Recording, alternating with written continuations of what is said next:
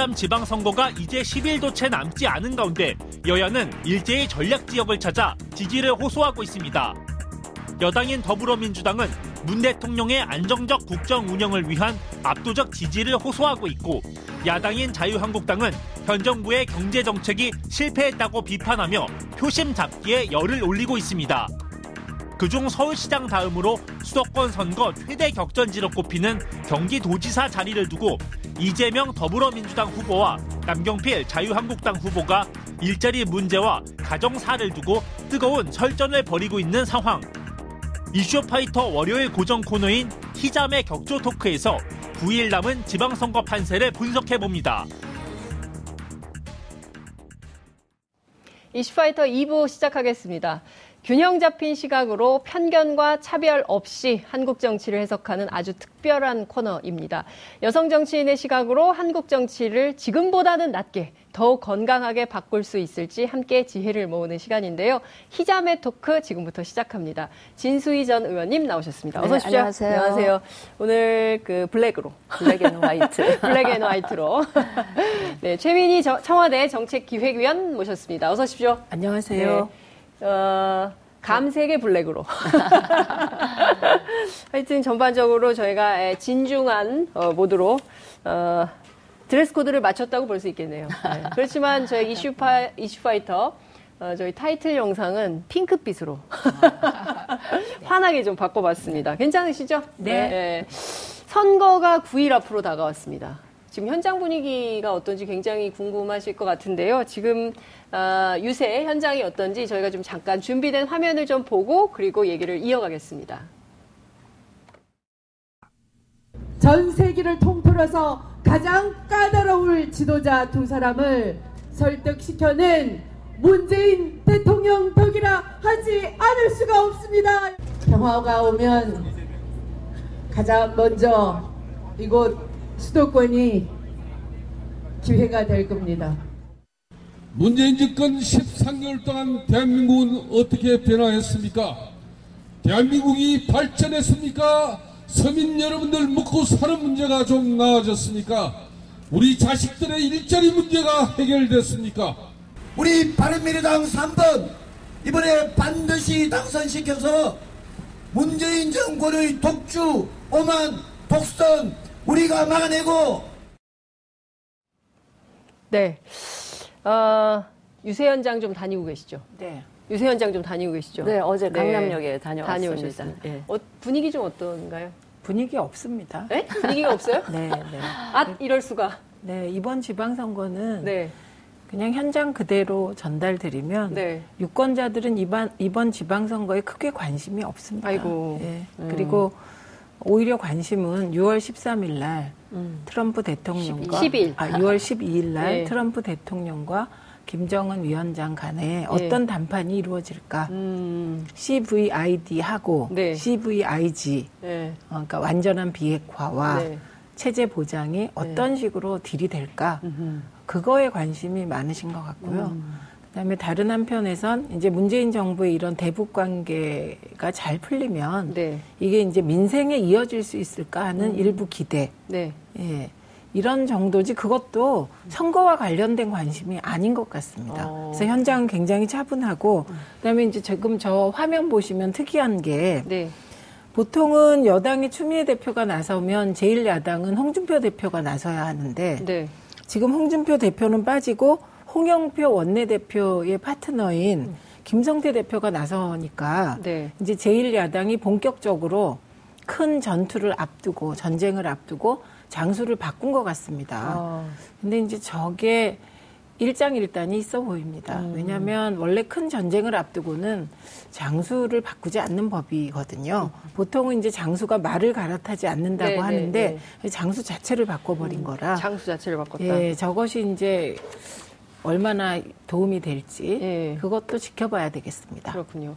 현장 분위기가 굉장히 차분하고 현장 분위기는 없다 이런 말씀을 주셨는데 진수 그러니까 의원님 다녀오신 현장 어땠습니까? 저도 뭐 일정 부분 동의를 음. 합니다. 국민들이나 유권자들은 관심이 없고 예. 저기 운동원들하고 예, 후보들하고 이제 네. 소위 말하는 그들만의 리그인 어. 특성이 네. 그 어느 선거보다 지금 강하게 진행이 되, 고 있는 것 같은데 음. 저는 이 지금 여당 야당 간의 프레임 설정이 이제 야당의 입장에서 보면 이 지방선거하고 관련된 프레임 설정부터가 네. 이제 야당이 음. 실패 하고 시작된 선거다 이렇게. 볼 수밖에 없는데 예, 근데 예. 그 프레임 설정이라는 게 뭐 야당 쪽에 뭐 잘못된 프레임 설정이라기보다 워낙 지난 1월부터 시작된 평창 예. 올림픽 때부터 시작된 이 남북의 화해 모두 남북 정상회담 이어서 이제 북미 정상회담 그 일정이 아주 숨가쁘게 타이트하게 진행이 되다 보니까 네.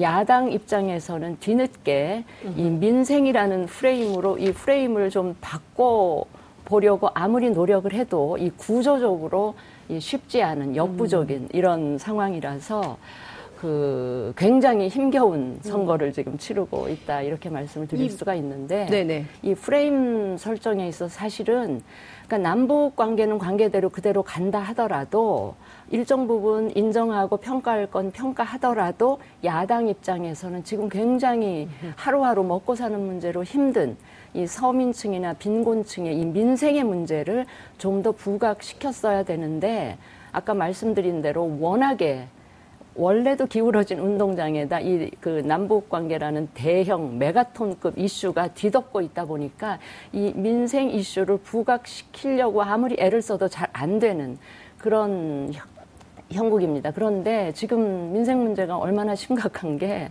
사실은 그 소득 이 정부가 소득 주도 성장이라고 하면서 최저임금 인상하고 기초연금 인상하고 또 아동수당 도입하고 이런 식으로 가는데 결과는 영 그 기대하지 않았던 딴판으로 드러나고 있지 않습니까?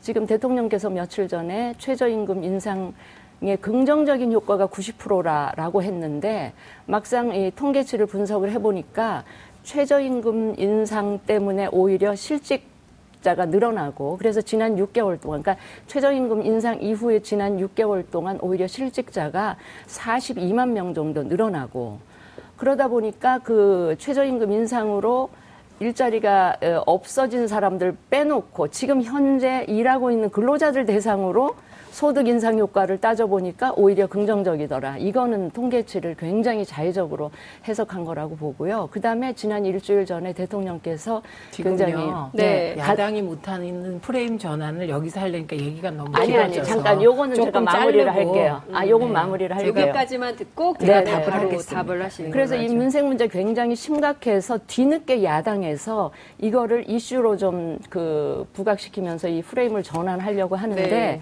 그 힘들죠. 왜냐하면 6월 12일 선거 전날 또 네. 이 북미 정상회담이 예정돼 있고 네. 하는데 저는 제가 이제 마지막으로 한 말씀 네. 드리고 싶은 게 최근 며칠 동안 제가 어떤 말이 생각이 나는가 하면 네. 노무현 대통령께서 예, 예. 임기 중에 그런 말씀 하셨어요. 다른 거 다 깽판 쳐도 남북 문제 하나만 잘하면 괜찮다 라는 말이 제가 갑자기 생각날 정도로 이 정부가 지금 이 심각한 민생 문제는 안중에 없고 이 남북 문제에 올인하는 듯한 모양으로 알겠습니다. 가는 거는 정말 좀 심각하다. 걱정하지 않을 수가 없다 하는 말씀. 진수 의원님께서 시간을 길게 쓰셨기 때문에 저도 길게 예, 주시게요. 최민희 의원님께도 아, 처음에 시간을 좀 하셨어요. 저 안 길었어요. 예, 그거는 원래 남이 말하면 길게 느껴지는데 예, 더 하셔도 되고요. 우선 첫째는 네. 지금 너무 쉽게 까먹으세요.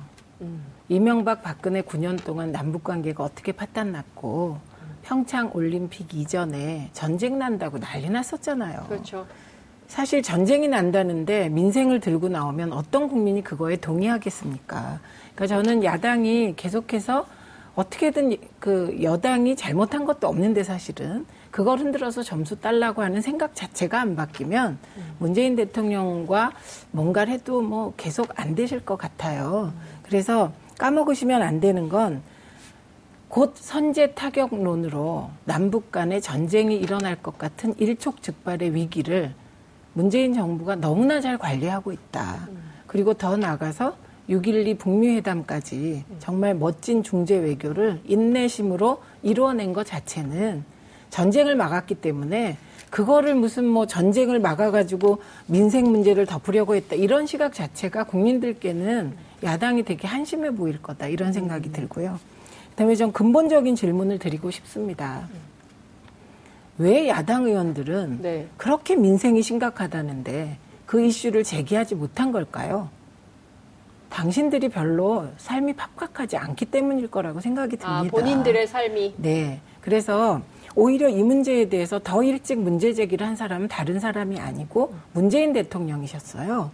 그래서 올해 이 전쟁 분위기만 가라앉으면 어떻게든 내 삶을 바꾸는 정권 교체로 넘어가서 올 초에 그 예. 올 초부터 계속 얘기한 건 거꾸로 문재인 대통령이세요. 그래서 저는 야당이 이걸 자꾸 뭐 여당이 남북 문제로 덮으려고 했다 이런 식으로 보시면 안 되고 왜 야당은 민생과 함께하지 못했나. 그렇게 어렵다고 하시면서. 그러니까 저만 해도 생활이 어렵기 때문에요. 늘 주변에 그런 민생의 어려움 이렇게 느끼고 있습니다. 제 생활이 어렵기 때문에. 그래서 결국 모든 게 정치도 동병상련 같아요. 어 그 다음에 지금 말씀하신 게 아동수당 실시 안 됐습니다 아직. 네. 왜냐하면 야당이 예산을 합의해 주면서 아동수당이든 뭔가 민생에 도움이 되는 것들을 여당이 빨리 하고 싶었는데 지방선거 이후로 미뤄달라 그래서 이거 9월로 미루어진 거 아닙니까? 그러니까 민생을 제대로 잘 풀기 위해서 여러 가지 예산을 세웠습니다. 청년 예산도 그렇고 일자리 예산도 세웠습니다. 그다음에 지금 아직도 기억에 남는 게 소방관 등 안전 분야 공무원 채용 네. 숫자를 늘리려고 했는데 그거 다 제1야당이 반대해서 그거 제대로 실현되질 못했어요. 그러니까 이렇게 민생이 어려워진 거 이건 문재인 정부에게만 탓할 수가 없습니다. 왜냐하면 그 민생을 살리려는 예산을 사사건건 흔들고 방해하고 아동수당조차도 지방선거 있으니까 뒤로 미뤄라 이렇게 한 게 야당이거든요. 그래서 저는 오히려 야당에게 여쭙고 싶은 게 야당에게 민생은 도대체 뭐냐.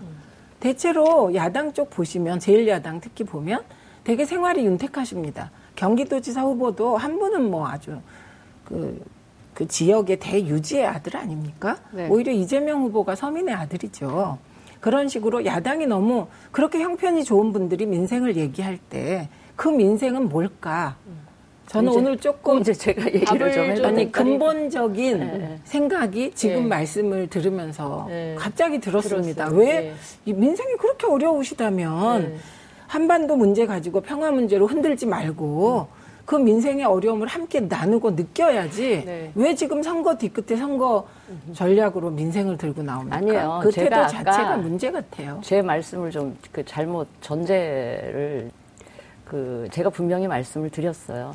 남북 관계를 화해 모드로 바꾼 거는 인정하고 평가할 건 하더라도 다른 한편에서 민생 문제를 또 하나의 축으로 부각을 시켜서 정말 하루하루 삶이 힘든 그 남북 문제 그 풀려가는 게 지금 당장 오늘 내일 먹고 사는 문제를 해결해 줄 수는 없기 때문에 큰 축의 남북 관계는 인정할 건 인정하더라도 다른 한편에서 민생 문제를 좀 더 부각시켜서 이 정부가 남북 문제 신경은 또 한편에서 쓰더라도 다른 경제팀이나 이런 분들은 또 이 먹고 사는 문제에 좀 집중하는 모습을 좀 같이 균형되게 네. 보여주셨더라면 네. 야당 입장에서는 좀 옛날 제가 이제 노무현 대통령 워딩도 네. 말씀을 드렸는데 그런 게 기호였으면 좋겠다. 그러니까 좀 균형 균형을 알겠습니다. 갖고 이 예. 문제를 좀 접근을 예. 하셨으면 아니, 좋겠다. 정부가 제가 잠깐 얘기를 할게요. 김동연 부총리 팀과 그 일 열심히 하고 있습니다. 다만 벌써 이견이 있었잖아요. 아니 이견은 네. 있을 수 있는 것이죠. 이견 없으면 그게 독재 국가죠. 네.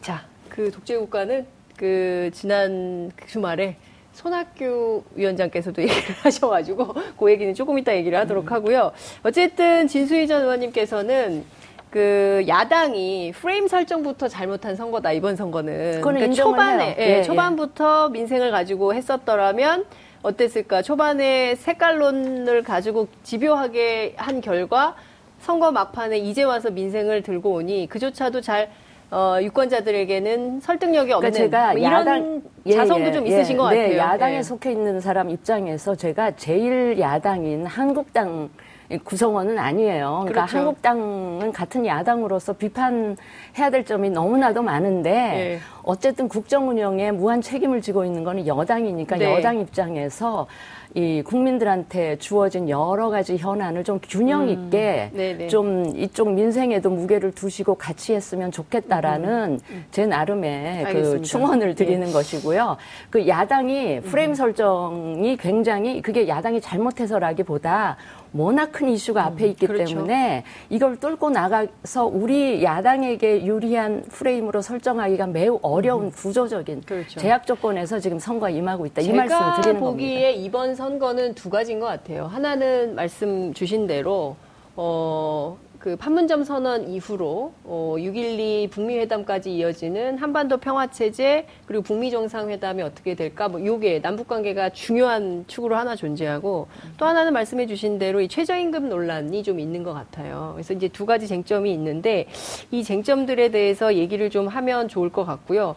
또 하나는 지금 그 선거 분위기가 너무 안 뜨는 가장 큰 이유는 큰 이슈도 있긴 하지만 별로 정책이 세게 도드라지지 않았어요. 그게 같은 그게 문제죠. 제일 마- 예를 들면. 그 민생을 쟁점화하지 못했다는 게 바로 지금 말씀하신 것인데 이 민생도 마찬가지입니다. 국민들은 되게 현명하셔서 경제라는 게 하루 이틀에 좋아질 수 없다는 걸 알고 계세요. 그러니까 이게 문재인 정부 한 3년 차에 지방선거를 치르면 경제에 대한 문재인 책임론이 나옵니다. 근데 지금 문재인 책임론 들고 나와도 안 통해요. 왜 안 통하냐? 지금 이 정부는 5월 9일 날 이 정부가 구성돼서 이제 1년 된 정부인데 네. 이 정부가 결국은 할 수 있는 거는 예산을 어떻게 운용하느냐에 따라 경제를 어떻게 해보겠다는 거예요. 네. 그런데 그 예산이 일자리 예산이라든지 민생 긴급 지원 예산 등이 야당에 의해서 어떻게 막히는지를 국민들께서 다 지켜보셨거든요. 그러니까 저는 지난 국회가 계속 그걸 보여줬죠. 네, 그리고 지금 국회가, 국회에 대한 국민들의 불신이 역대 어느 때보다도 크거든요. 뭐 그게 불행한 일이긴 한데 그렇습니다. 그렇기 때문에 지금 저는 뭐 민생에 대한 문재인 실정론을 부각시켜도 그게 애초 현실에 부합하지 않, 않기 때문에 뭐 이게 잘 그 이슈화되지 않았을 거라 보고 최저임금 문제도 마찬가지입니다. 최저임금 제도 자체를 반대하는 건지 아니면 최저임금제를 너무 급하게 7,530원으로 올린 게 문제인 건지 속도를 얘기하는 그리고 거죠. 예. 그- 그 그게 마찬가지죠. 속도 조절론 이- 지금 이게 그겁니다. 제가 네. 말씀드린 7,530원으로 올린 게 잘못됐다는 거지. 이게 속도 조절론이겠죠. 그다음에 또 세 번째. 최저임금에 상여금을 넣은 게 잘못됐다고 생각하는 건지. 임금 구조 개혁이 네, 그러니까. 최저임금과 관련하여서는 네. 쟁점이 너무 많다는 거예요. 이게 쟁점화가 안 되는 이유라는 거예요. 왜냐하면 예를 들면 단명하지가 않다는 거죠. 그렇죠. 네. 그러니까 왜냐하면 우선 첫째 맹점은 최저임금 1만 원은 그게 2020년이냐 2022년이냐의 차이지 모든 후보들의 공약이었어요. 대권 후보들이. 당시에. 예. 네. 그러면 지금 이게 최저임금을 속도 조절해라. 이 정도 가지고 이게 프레임이 설정되겠냐고요. 왜냐? 이미 김동연 부총리도 대통령께서도 긍정성이 많지만 속도 조절은 해나가겠다고 얘기를 해버렸거든요. 네. 그리고 최저임금의 속도 조절, 부작용이 많으면 당연히 저도 속도 조절해야 될 것 같거든요. 그러니까 지금 민생 프레임을 설정할 거리가 사실 잘 없다, 지금. 아니, 이게 근데- 문재인 정부 3년 차나 됐으면 모를까 이런 말씀을 드리는 아니, 거죠.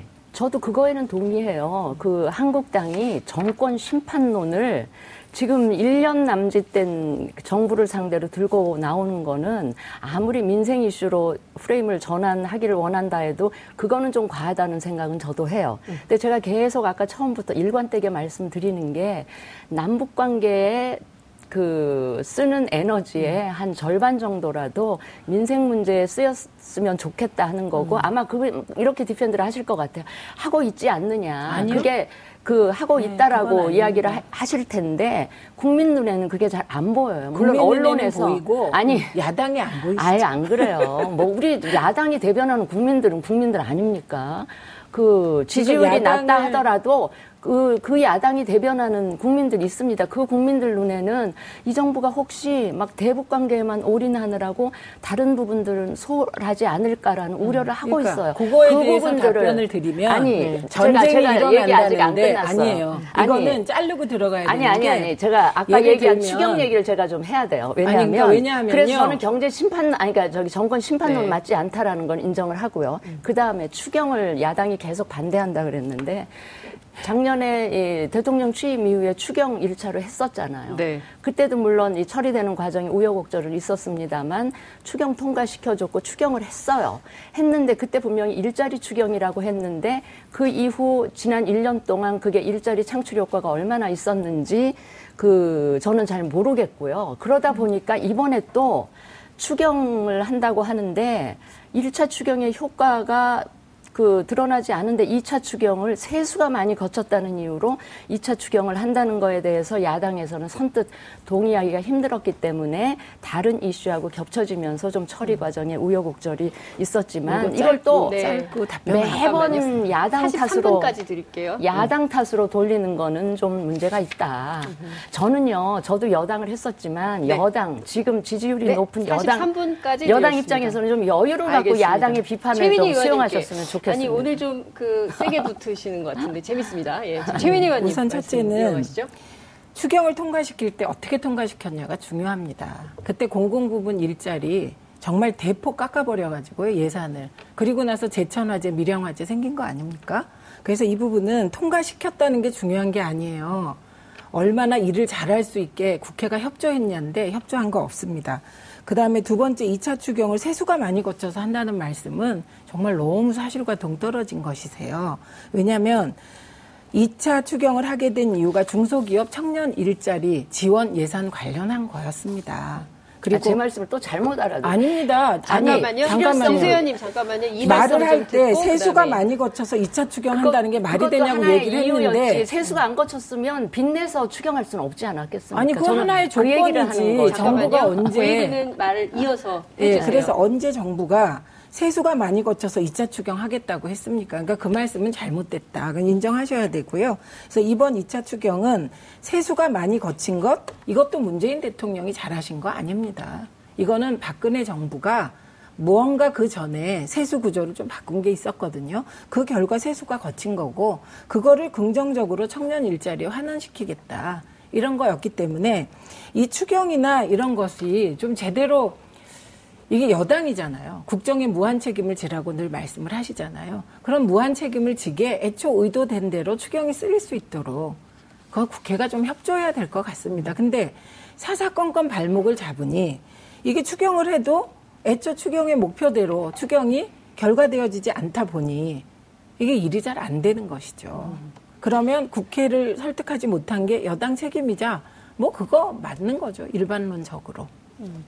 여당 국회를 설득하지 못한 것은 일반적으로 여당 책임이다. 이 말씀 네. 주셨는데 어, 핵심은 원래 우리가 하려고 했던 얘기는 오늘 못하고 전혀 다른 쟁점을 가지고 지금 막 얘기가 아, 붙고 예. 있어서 어쨌든 네네. 시간은 없기 때문에 이 얘기를 네. 좀 마무리를 해야 될 것 같고 네네. 준비한 건 다음 주에 하든지 뭐 이렇게 해야 될 것 같은 상황이 좀 드는데 그 사실은 국회가 드루킹 특검 얘기를 하면서 계속 국회가 공전됐잖아요. 그래서 이제 예산안 같은 걸 정부가 세우긴 했지만 통과가 안 돼서 진통을 겪었고 여러 가지 문제가 있고 특히 지금 최저임금 문제가 심각한 것은 저임 노동자들 그다음에 이제 노인 빈곤의 문제가 매우 심각한데 야, 그 진짜 먹고 살만한 사람들은 어, 최저임금에 큰 영향을 안 받을 수 있지만 당장 직격탄을 받는 분들, 특히 이제 노동 시간이 기- 길었다가 노동 시간이 단축되면서 어, 그마저 받던 수당도 못 받게 되는 이분들에 대한 사실은 민생 현안 이게 굉장히 심각한 건데 이런 것도 사실은 선거에서 주요 쟁점이 될 수 있었는데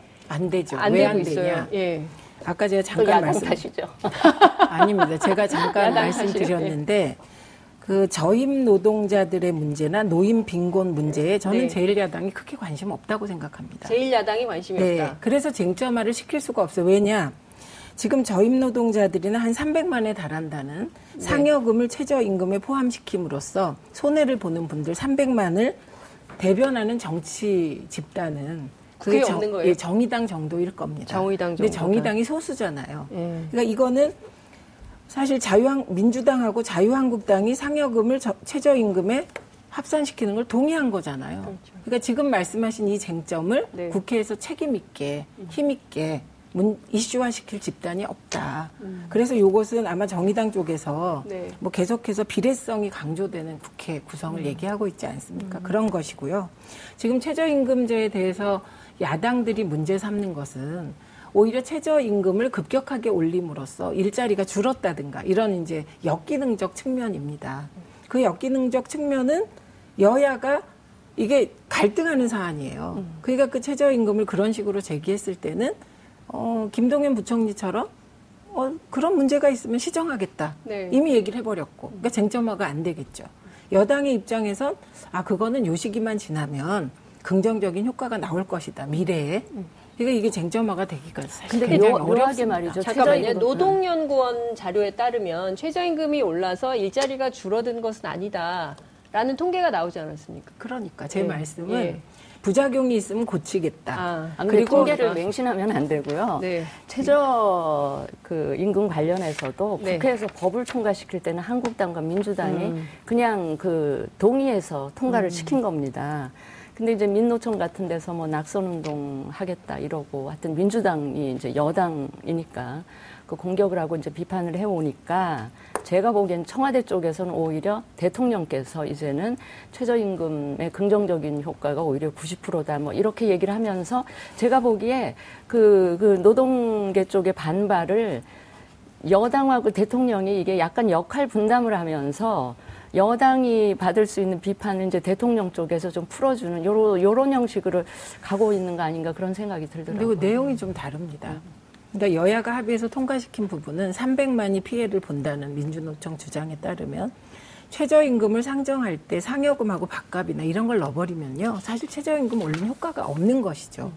그 다음에 대통령께서 말씀하신 90%가 긍정적이다 부분은 아마 10%의 부작용을 이번에 그 법과 관련해서 하신 거고 90%는 요 시기가 지나면 순기능이 나타날 거다 이 정도라서 네. 역할 분담을 했을 때 실익이 하나도 없습니다 음. 지금 최저임금은. 그 어쨌든 이제 최저임금만 가지고도 아마 토론을 하려면 1박 2일 그런 토론을 해야 될 것 같고 우리가 적절치 않아요. 그리고 네. 노동 전문가, 예, 전문가가 예, 아니기 예. 때문에 시간이 다 지났어요. 벌써 40분 16초가 지나고 있기 때문에 오늘 해야 될 거는 진짜 아, 작가들이 원고를 무려 일곱 장을 써줬는데 한, 장, 한 줄도 질문을 못 하고 끝났는데 제가 이거는 꼭 좀 여쭤보고 네. 싶었어요. 제가 한 2분만 좀 더 쓰고 네. 싶은데 그 지금 그 홍준표 대표가 그 선거 유세 중단을 하고 뭐 일종의 홍준표 패싱 뭐 이런 얘기가 나오면서 민주당에서 너무 김문... 좋아할 싫어할 것 같아요.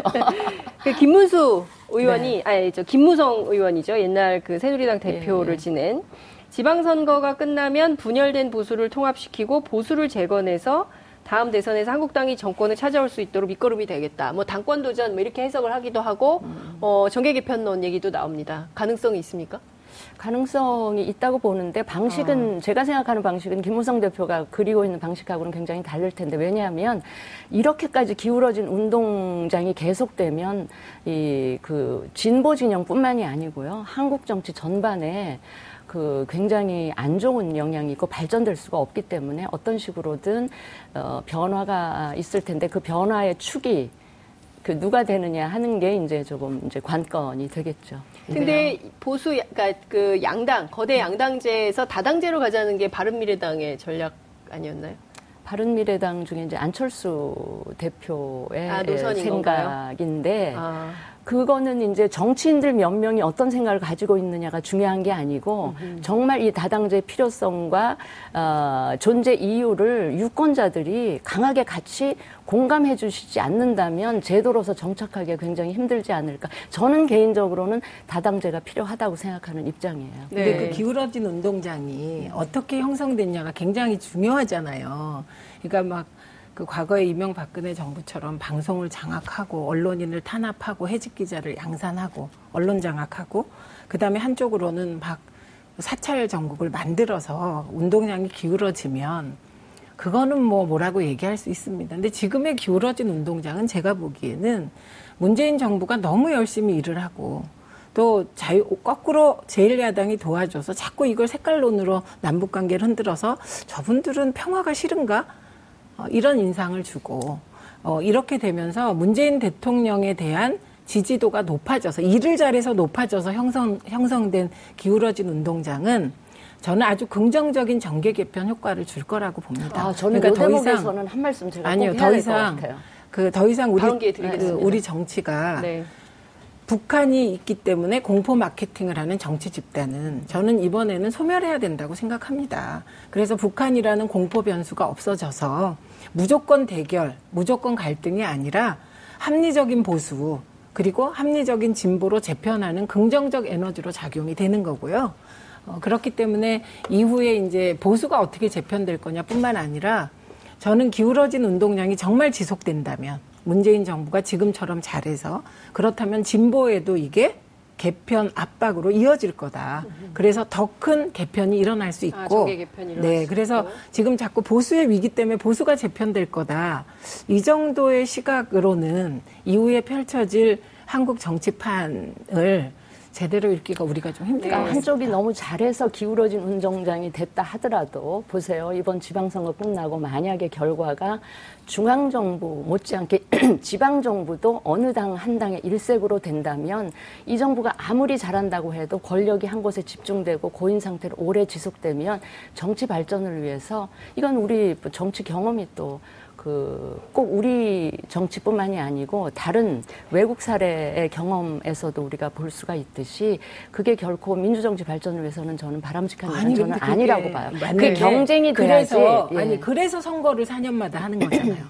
예, 자, 잘못하면 4년 후에 어, 너네 심판해라. 이렇게 거죠. 되는 거기 때문에 그게 민주주의의 진수죠. 두분 남으셔서 좀 더 얘기를 해야 되지 않을까 싶고요. 아, 다음 시간에 제가 시간을 좀 늘려보겠습니다. 시청자 반응도 뜨거울 것 같고 오늘 우리가요. 현장 토론도 굉장히 뜨겁습니다. 우리가 네. 사실은 진수 의원님이 네. 되게 경험도 많으시고 예. 그러시잖아요. 예, 예, 예. 그, 래서 산전수전 다 겪어서 사실은 토론하면 풍부하게 네. 내용 가지고 그러니까요. 하잖아요. 너무 그렇죠? 좋습니다. 근데 우리가 너무 네. 조금 제가 오늘 네. 의도적으로도 각을 네. 세워봤어요. 그 선거가 아, 선거가 있고 하다 보니까 그 제가 보기엔 선거 때문이 아니라 이슈파이터 시청률을 좀 높이려고 네. 살신성인의 자세로 네. 하신 거라고 생각하겠습니다. 오늘 말씀 잘 들었습니다. 고맙습니다. 여러분들께서는 지금 생방송으로 진행하는 장윤선의 이슈파이터와 함께하고 계십니다. 오늘 방송 좋았나요? 방송에 대한 응원 이렇게 표현해 주세요. 다운로드하기, 댓글 달기, 구독하기, 하트 주기. 더 좋은 방송을 위해 응원해주세요. 다운로드하기, 댓글 달기, 구독하기, 하트 주기. 기억하셨죠?